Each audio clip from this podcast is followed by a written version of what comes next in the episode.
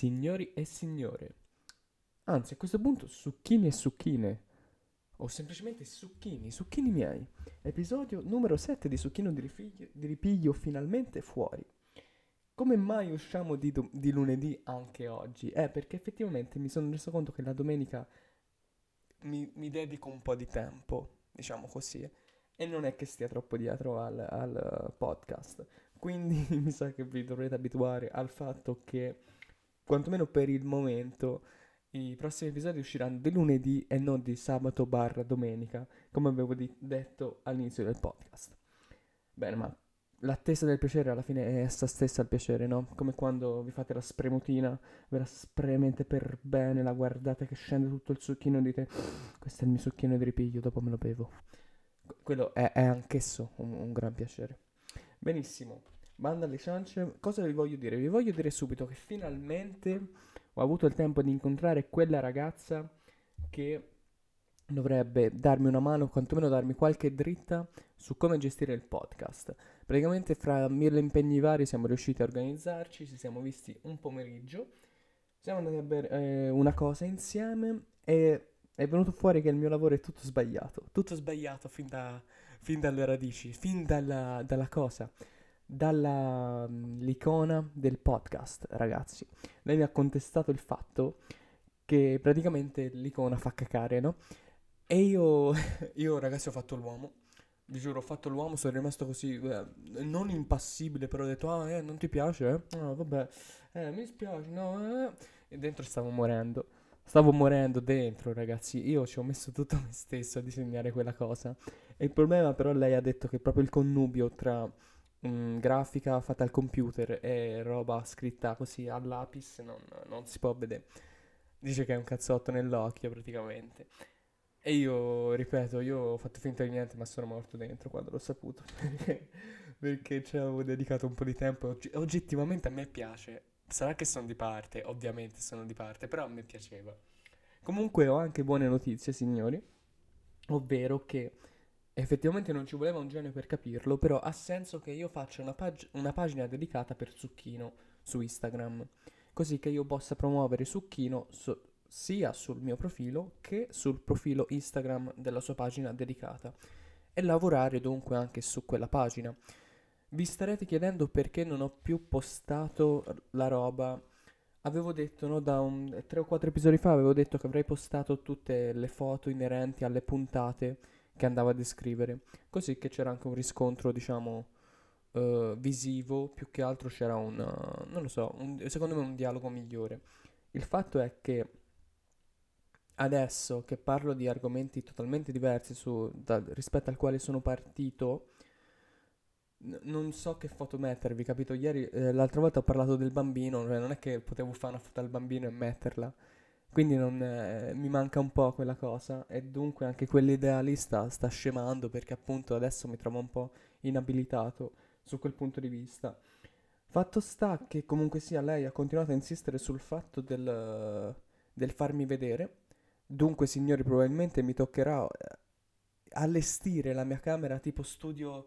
Questi streamer hanno, hanno delle camere bellissime, tutte lucenti, tutti LED, tutte insomma belle impostate con un punto luce impressionante. E io de- devo adeguarmi alla cosa e vedremo un po' come fare. Soprattutto mi serve l'attrezzatura, è quello il casino. È quello il casino, abbiamo parlato anche di quello. Però della cosa più interessante, tanto queste sono. Sono cia cia cia cia. Le- la cosa interessante che voglio dire è che forse, forse, quando avremo il tempo, bla bla bla, potremmo girare anche un corto di Succhino di Ripiglio, una, una sorta di trailer. Perché? Perché lei praticamente fa produzione. Produzione significa trovare i posti, i soldi, la gente per, per- per fare, insomma, da portare al regista che vorrà fare il film, diciamo così. E quindi penso di aver investito sul cavallo giusto, così completamente a caso, ma l'ho beccato, anche perché lei alle superiori ha fatto grafica, quindi pure su altri aspetti c'è dentro, quindi cioè proprio perfetta, è un connubio di cose. Se- no- no- non, ti, non ti offendere, io so che mi stai ascoltando, cioè non ti, non ti sto descrivendo come un- una pedina sul- sulla mia scacchiera, eh. Siamo entrambi, siamo entrambi pedoni, ok? Poi ci evolveremo entrambi in alfieri, eccetera, eccetera. Siamo allo stesso livello, ecco, diciamo così. Benissimo, quindi sarebbe una figata fare questa cosa del corto, mi piacerebbe tantissimo, anche perché io penso di avere un estro da dover, da dover condividere col mondo. Trovo il modo di, trovo il modo di, di sciogliermi un po', sarà bellissimo. Bene, bene, bene, bene. Di cosa parliamo oggi? Ragazzi, ragazzi, visto che ad oggi siamo pochi intimi e visto che alcuni di voi insistono sul voler conoscere gli aspetti, gli altri più bui de- del mio passato, oggi vi condividerò un, un bellissimo ricordo che porto dalla mia adolescenza.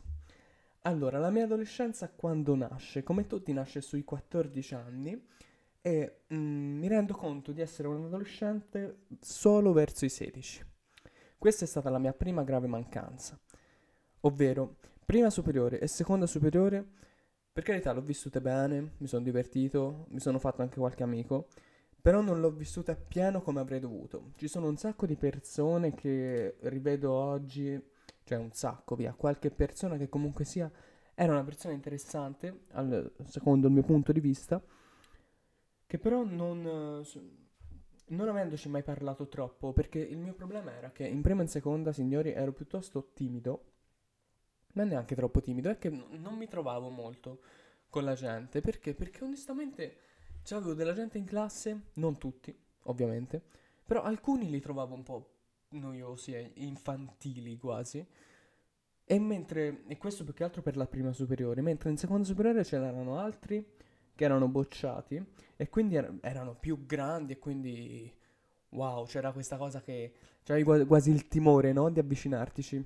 E quella è la cosa che mi ha dato più fastidio, cioè non instaurare un rapporto con queste persone solo perché avevo questo grillo in testa che mi diceva no, ma che fai fermo, fermo lì, non varcare quella soglia. Poi dalla terza questa cosa finalmente è sparita perché queste barriere ce l'avevo soltanto a scuola, ovvero quando uscivo dalla scuola e il sabato andavo in giro così, anche a 14-15 anni, ero veramente completamente libero, completamente spensierato.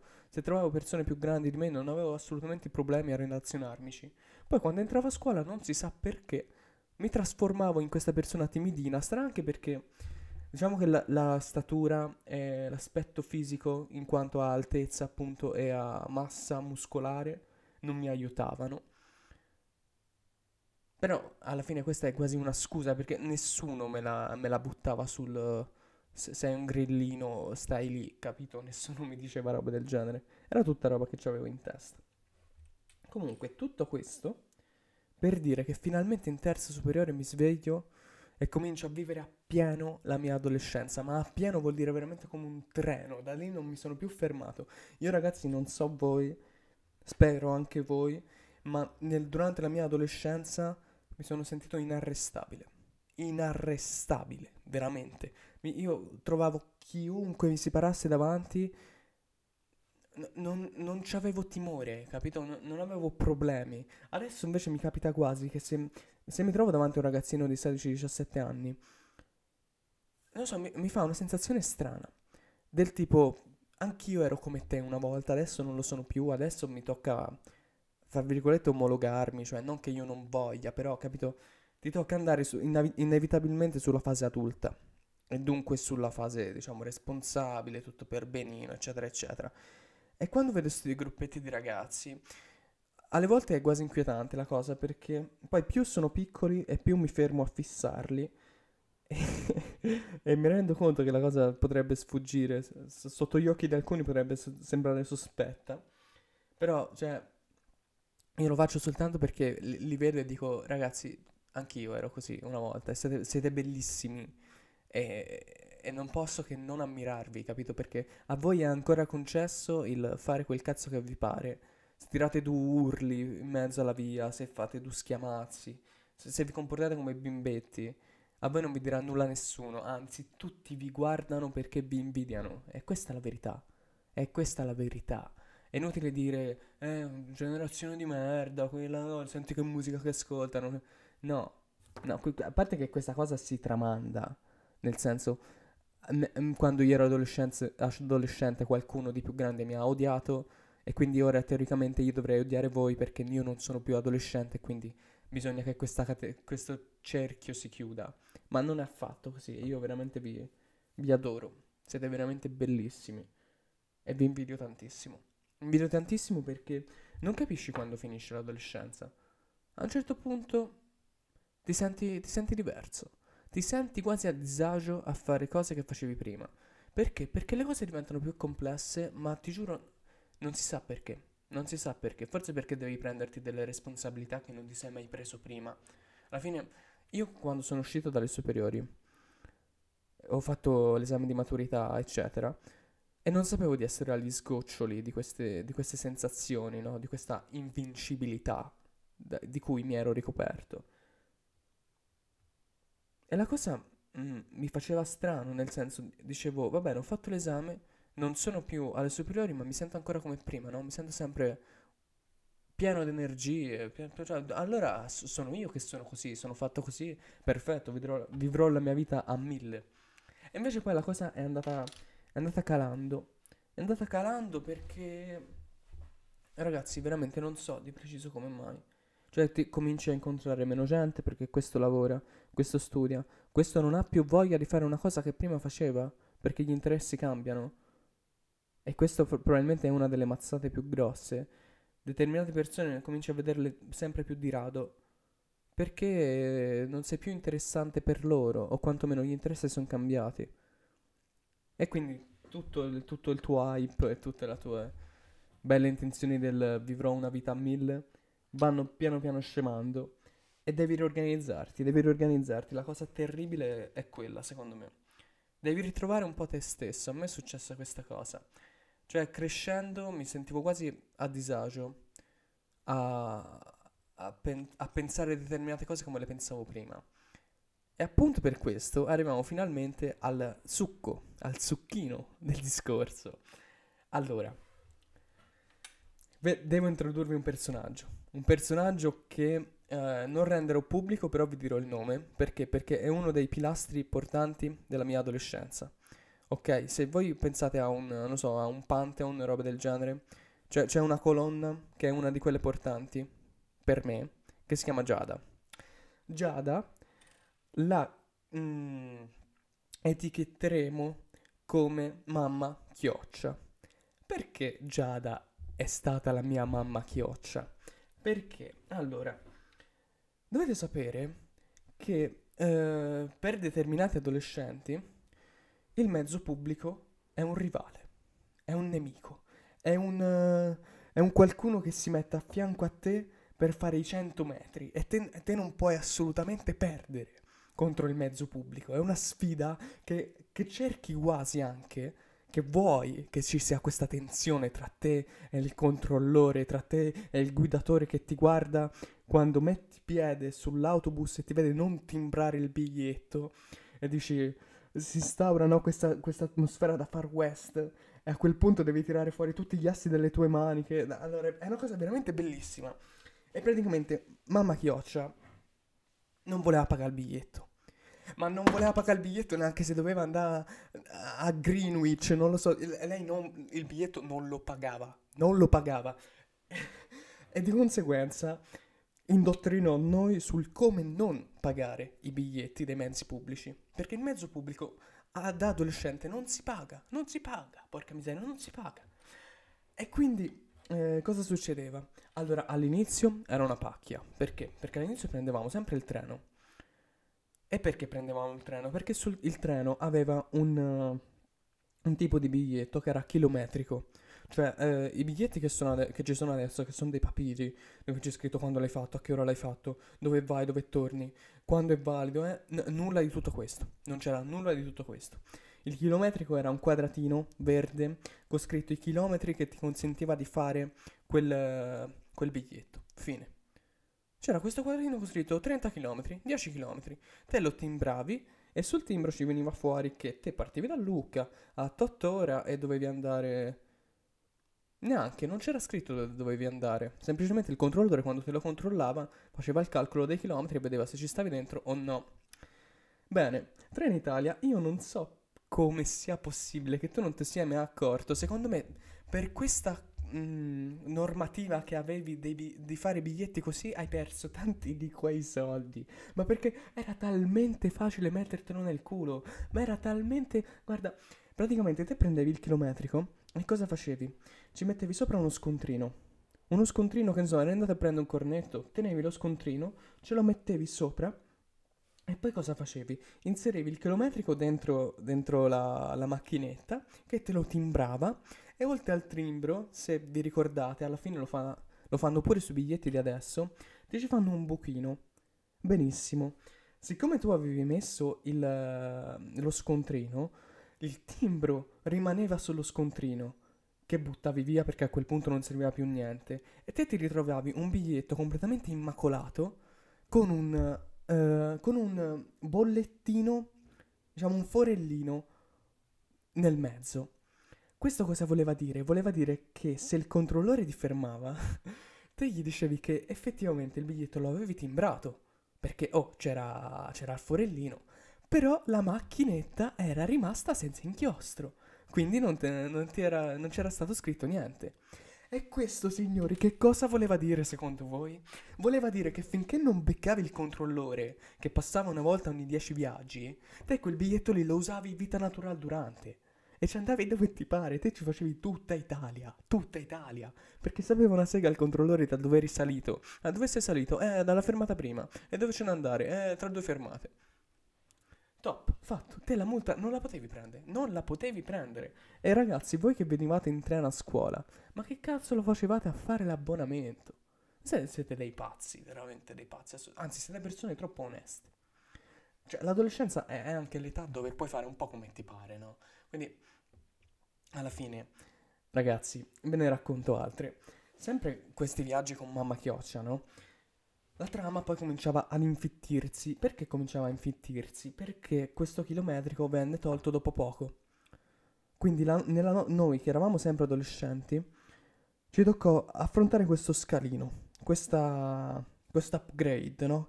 Come abbiamo detto, alla fine una, era una sfida sui 100 me- metri. Quindi noi avevamo fatto un bel passo avanti, eravamo tipo a 70 metri più avanti, però poi Trenitalia tutto insieme si riprese perché mise quei maledetti biglietti di adesso che veramente sono tracciatissimi e sono inutilizzabili in quella maniera, anche perché quel biglietto lì se non lo timbri vale comunque un giorno. Quindi se- sei proprio spacciato con quelli. Allora cosa accadeva? eh beh, lì ci fu il nostro upgrade, perché fatta la legge, fatto l'inganno. A quel punto il biglietto non lo facevamo proprio. Proprio, proprio zero, mai. Mai. Ci sono state delle volte che io sono andato a Firenze, andato e ritorno, dove praticamente spendi sui 20 euro e l'ho fatti ovo gratis. Completamente green, perché poi prendevo il treno, quindi alla fine. Un occhio di riguardo ce l'avevo pure. E come facevo a fare queste cose? Praticamente, eh, quello fu, fu, il momento del, dell'integrità razziale, diciamola così. Perché? Perché allora, questo vuole essere un discorso qualunquista, premetto, e non niente, niente, niente discorsi strani, eh, eccetera, eccetera. Però praticamente ci sono delle persone sui treni che, che lo sai che il biglietto non ce l'hanno. Ci sono determinate persone che il biglietto non lo fanno. E queste persone tendono a fare un vagone proprio. Tendono a fare un, un vagone proprio e tendono a fare casino su quel vagone. Facendo casino, praticamente eh, intimoriscono il controllore. Quindi te che cosa fai? Te ti aggreghi a loro, ti metti dalla tua parte a farti le tue cose, nessuno ti dà fastidio, poi noi alla fine eravamo un gruppetto, quindi eravamo anche belli tranquilli, te ti metti lì, loro fanno casciara e alla tua scendi, semplicemente. E così non paghi il biglietto. Però, che cosa succede? Succede che alle volte non sempre questa aggregazione di persona si presenta su ogni treno. Alle volte queste persone non ci sono. Quindi tu devi comunque sopravvivere senza fare il biglietto. E come fai? cominci a scrutare dove sta il controllore e cominci a muoverti di conseguenza. Ovvero, eh, la tattica di mamma Chioccia era questa. Noi pulcini sul treno ad aspettare lei che faceva la magia che alla fine ci doveva indottrinare, no? Perché un giorno lei non ci sarebbe stata più, lei avrebbe preso la sua strada e noi la nostra. però le tecniche dovevamo impararle e per imparare bisogna prima osservare. Dunque, cosa succedeva? Lei si accendeva un bel ciccotto, si metteva a... apriva le porte del treno, si metteva fuori e cominciava a fumare. Quando il capotreno fischiava, lei controllava dove saliva il controllore e ci, noi ci spostavamo di conseguenza. Ad ogni fermata del treno, lei che cosa faceva? Tac, si riaffacciava, alle volte con la cicca, alle volte no, si riaffacciava e riguardava un po' dove era sceso quella volta il controllore, così che noi potessimo nuovamente spostarci. Però attenzione, perché questa, tac- questa tattica è sì valida, ma il controllore non è uno stupido. Se ti vede fare questo giochetto più di una volta, se i vostri sguardi si incrociano, e eh beh, eh beh la, la persona si insospettisce. Quindi bisogna farlo con una certa maestria e, permettetemi di dirlo, è più adatta a una figura femminile. Perché è più adatta? Perché solitamente il controllore è un uomo e noi uomini siamo delle pere cotte dove se vediamo un paio di occhi dolci pensiamo automaticamente di essere dei bellissimi uomini che, oh mio Dio, ma cosa gli faccio alle donne? Senza renderci conto che in realtà queste ci stanno cagando sotto il naso. Dunque, così noi siamo sopravvissuti ai viaggi in treno. Il viaggio in pullman è tutta un'altra cosa, cioè è tutta, è tutta fortuna. Poi vi spiegherò anche qualche tattica sul viaggio in pullman, ma non mi voglio dilungare troppo. L'ultima cosa che vi voglio dire, abbastanza divertente, è che praticamente la sera quando tornavamo in treno, magari succedeva che manco mamma Chioccia aveva voglia di tribolare troppo, no? E quindi ci prendeva sotto la sua ala protettiva e ci diceva, pulcini, mettetevi a sedere qui e vedrete che andrà tutto bene. E noi, ragazzi, noi fedelmente, a occhi chiusi, ci mettevamo lì. Perché, la, perché? Perché l'ha detto mamma Chioccia. Basta. Mamma Chioccia non mi ha mai fatto prendere una multa in 4 anni e mezzo, 5. Recentemente ci siamo andati pure a Firenze, cioè recentemente, prima che scoppiasse tutto il casino. Ovviamente mamma Chioccia non ha fatto il biglietto. E che fai se, se, se sei con mamma Chioccia non lo fai il biglietto? Perché se no la insulti. È un insulto per mamma Chioccia. Quindi siamo andati a Firenze. Abbiamo speso, mi sembra, solo 2,50 euro perché tornando a casa vogliono, per salire sul treno devi avere per forza un biglietto. Quindi noi facciamo un biglietto per tornare a Prato, poi si tornò a Lucca. Vabbè.